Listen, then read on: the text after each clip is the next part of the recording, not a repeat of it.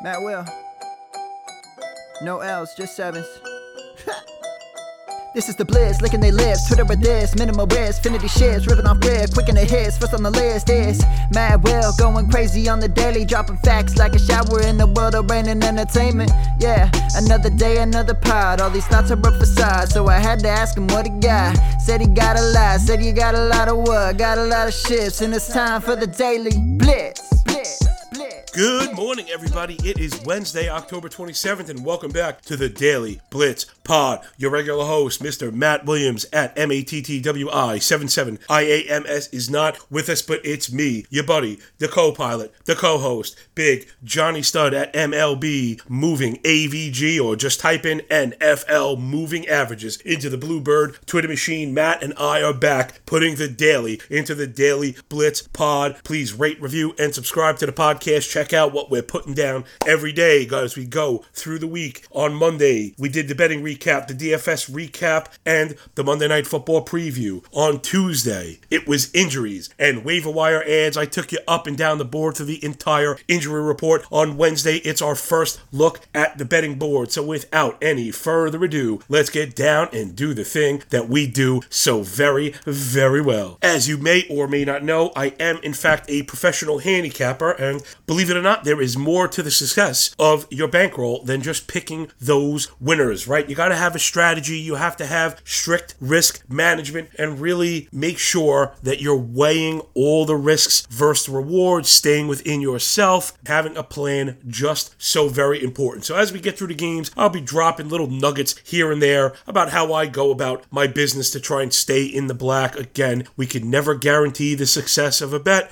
or the success of a few bets over a week, a month, or even longer, which again, why it's so important to be strict in the execution of your plan. Let's get right into the board. I'm going to skip the Thursday night game. We'll be getting into that briefly tomorrow morning. Right into the AFC East we go. Miami Dolphins heading to the Buffalo Bills. Miami is a tremendous underdog, and to be honest, frankly, not sure I'm buying it. 13 and a half points in a division game can be a lot, in particular with a Miami team that we've seen come alive on offense a bit with the return of Tua looking really good. They're throwing the ball a ton, ton of giddy up in that offense as well. They move the ball at 26 seconds per play. That's near the top of the board. Always something that we're looking for in regards to scoring and totals. Speaking of the total, it's at 49 and a half, man. That just feels very lofty. I think Miami will get on the board, but I'm not sure we get to 50 in this one. Give me Miami to keep it close and let's keep it under. If you want more of the details, more of the advanced stats and stuff, take a look at my Twitter handle at MLB Moving AVG. I'll be doing a first look show live stream every single Wednesday. We'll be taking this work that we do here and expanding on it really a bunch more. Again, so many stats, pace of play, all the DVOA stuff that you come and hang with the big dude for. So I do like Buffalo to win the game, but if you're laying minus 855, you're probably crazy. Give me Miami to keep it close and give me that under. But of course, people, one more lesson for the crew. You never have to bet every single game. No bet is better than a bad bet, and I could quantify that lesson for you. Let's do it really quick. If you start with $100 and you lose 10%, you're down to 90. However, if you go back and win 10%, you're not back to 100. You're only at 99 and your net loss is still 1%. If you continue to repeat that process, you will end up at zero. Remember, no bet better than a bad bet. It's the Panthers going to Atlanta to face the Falcons. The Panthers have absolutely face planted as of late. Really a total shock coming out, winning the first three games of the season. They haven't won a single one since. Hey, that competition was pretty light. We weren't sure what to make of it. Were they for real? Were they not? They beat the Jets. They beat a bad Saints team. They beat the Texans. They lost to Dallas, to Philly, the Vikings, and now the Giants. Man, it might be time to pull the eject button on Sam Darnold and the Panthers. Atlanta on the other side of the sine wave starting to look a little bit better. I was never really a big proponent of the defense. I thought the offense would look really good. They didn't the first three weeks out. Since then, they've scored at least 27 points in the last three. Matt Ryan looking legit. Kyle Pitts looking legit. And I think that three point spread for the Falcons at home is probably a fair one. Not sure I'd be looking for them to cover up the Panthers here. You might want to look at the money line instead. Always do the math. Check how expensive each of those points are. I'm looking at the board now. Maybe that ML played not the best, and I'll give it to you why. The Falcons are three point favorites. That's at minus 110, right at the VIG. The money line is at minus 160. It's $50 for three points. When you start getting up near $20 a point, you probably just look for the cover. I do like the Falcons to win. I'm a little iffy on the cover, not touching the total at this one. Gonna wait and see maybe if we get some news or some developments. I mentioned already, I've been betting Carolina this week, but I think it ends this time around. Next up, Tennessee Titans on an immense hot streak on the road in Indianapolis, another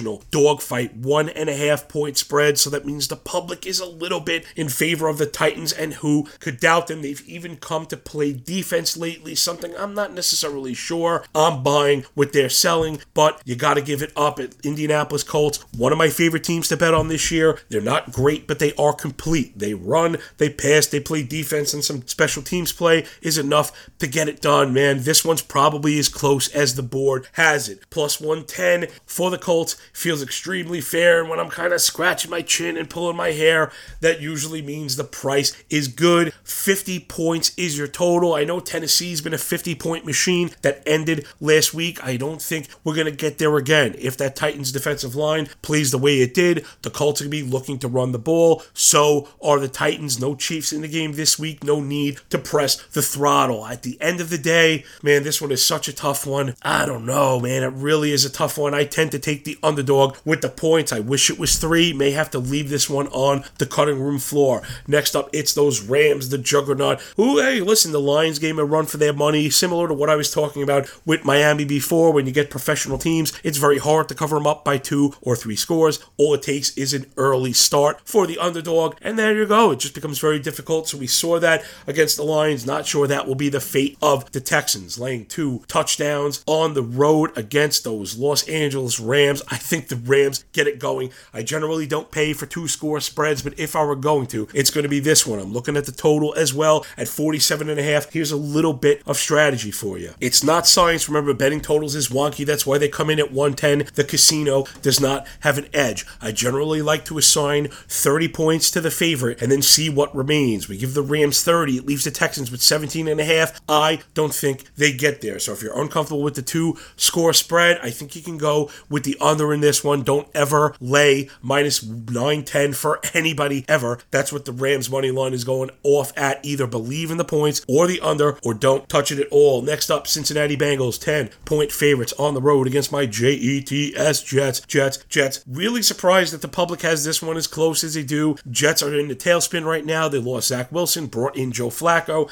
They have not announced if he'll start. I imagine he might, but how much of a playbook could he know? What kind of continuity could have already been established? The Bengals playing well on both sides of the ball. Not sure how the Jets keep it close. Bengals defense just incredible. Negative marks both sides of the ball in DVOA and leading the league in adjusted line yards. Just some of those advanced stats you get if you check out my live stream today on the more advanced first look on Twitter or on YouTube at the FTN Network. Again, back to the Jets. Not sure how they even keep it within 10. I think the Bengals are up 10 in the first quarter, and then it just goes from there. The total here at 43 probably feels more like the blowout total that I have in mind. Let's assign 30 points to the Bengals, leaves 13 for the Jets. Yeah, that probably feels a little more realistic. Football being wonky, turnovers being a thing, punt returns being a thing, and all that jazz. So give me the Bengals to cover, not touching the total, not touching that minus 525. Pittsburgh in Cleveland. Pittsburgh is a three and a half point dog to the Browns. This is one of my money line dog plays. Let's stop again just for a second. I was talking about strategy, talking about succeeding in betting, and one of the ways to do it is to bet on underdogs. People generally chase narratives and they chase jerseys. Here is a news flash. Most games are closer to 50 50 than the public would want to admit. This one being one of them, in my opinion.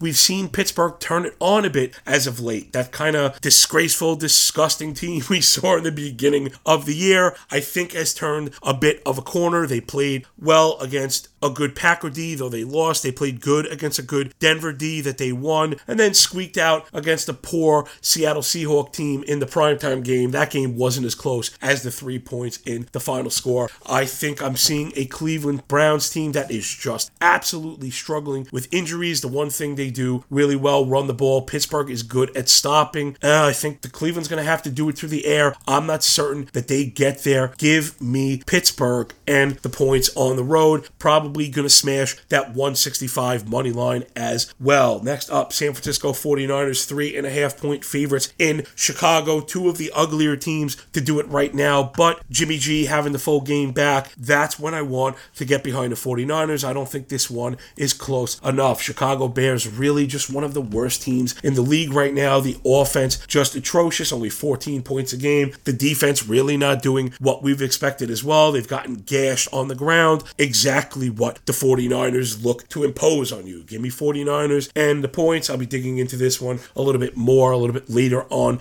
in the day. To the 4 o'clock slate we go. Jacksonville Jaguars going to Seattle Seahawks. Jacksonville three point dogs. I think I might have another money line dog play going on here. Jacksonville coming off the win. I think more importantly than anything has been the growth of the Jaguars. Yeah, they got beat up a little bit by Tennessee, but the week before that, they gave Cincinnati a run for their money, then gave Miami a run for their money, and ended up winning that game again. I mentioned Miami looking pr- pretty good on offenses of late. The Jaguar defense in that England game was not atrocious. Remember, when you see a three point favorite at home, that is essentially a pick 'em. Anything can happen in this one. I do not believe in Geno Smith. I'm not a fan of the Seattle defense. I think Jacksonville gets it done in the air, maybe even gets a number W. Give me Jacksonville with the points and the win. Next up, New England Patriots, five and a half point dogs on the road to the Chargers. This one has me scratching my chin already. I'm not really a believer in the Patriots, and it's not just because I'm a Jets fan. They're a little bit too vanilla for my liking. They don't take enough shots, though Mac Jones looks extremely poised in the pocket. The defense has been a bit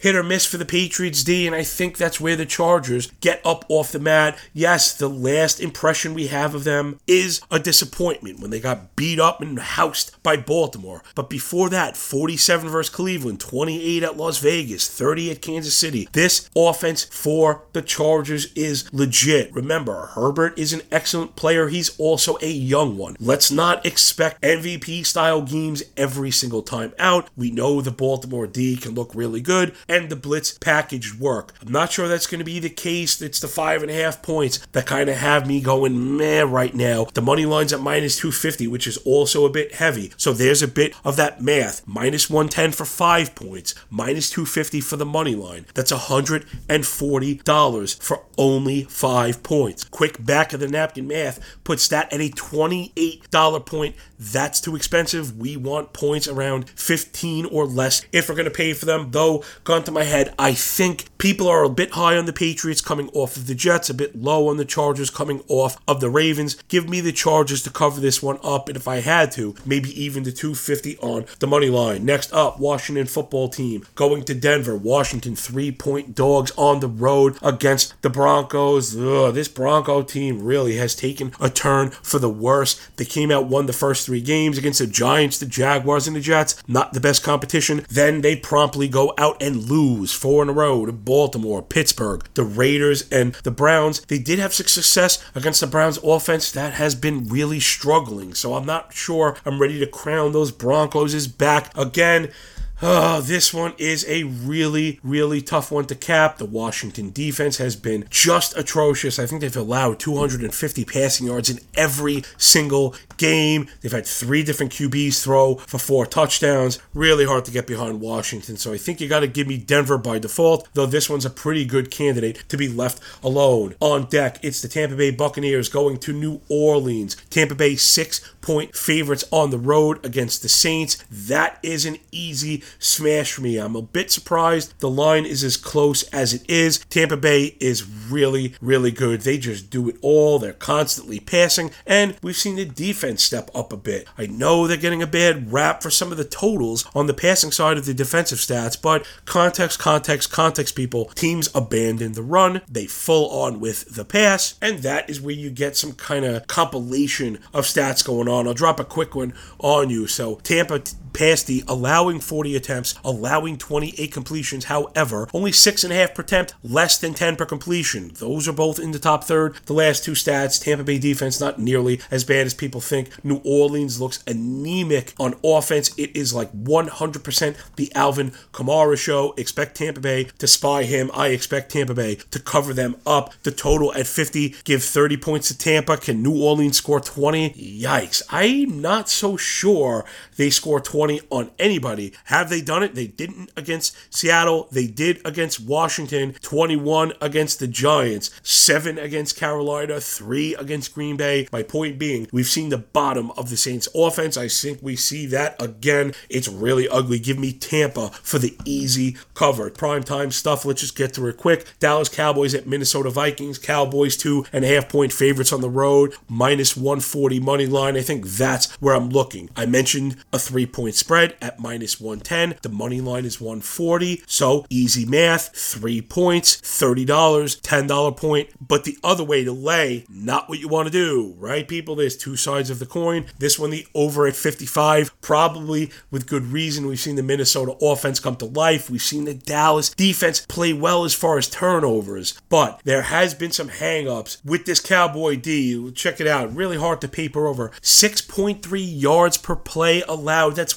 worst in the league. 4.6 adjusted line yards allowed. That's in the bottom third. They've only gotten 11 sacks. They're allowing 295 passing yards per game. Now, some of those are similar to Tampa Bay, where teams are behind and having to chuck, but there are some holes in the Dallas armor. Minnesota offense is pretty good with the pass. They're also very good at protecting the quarterback. With time, I believe Cousins will have time to operate, and that's why I'm kind of staying away from that tremendous total, everybody. If I had to pick a winner, it's got to be the Cowboys at the minus 140 opposed to the two and a half on the road. Why look for the cover when the points are coming in at a good price that I mentioned before? Always do the math. The numbers will not steer you wrong. Speaking of not steering you wrong, I hope you enjoyed today's episode of the Daily Blitz Pod as I run you through the board. We go over the points, the totals, and just how to interpret these things, which ones we may want to jump on, which ones we may want to wait for more news. Thanks again. If you want to see the specific picks, Matt and I will be covering them on the extended Friday show as we go game by game. Going to do it all. And if you can't wait today, like I said, check out my Twitter handle at MLB, MOV, ING, AVG, MLB, Moving Averages, NFL, Moving Averages, John Laghezza, L A G H E Z Z A. And remember to tune in throughout the week. We'll be coming at you every single day to keep you up to date with everything gridiron, everything pigskin here at the Daily Blitz podcast. And sooner than later, we'll have our good friend, buddy, and the host, the pilot of this spaceship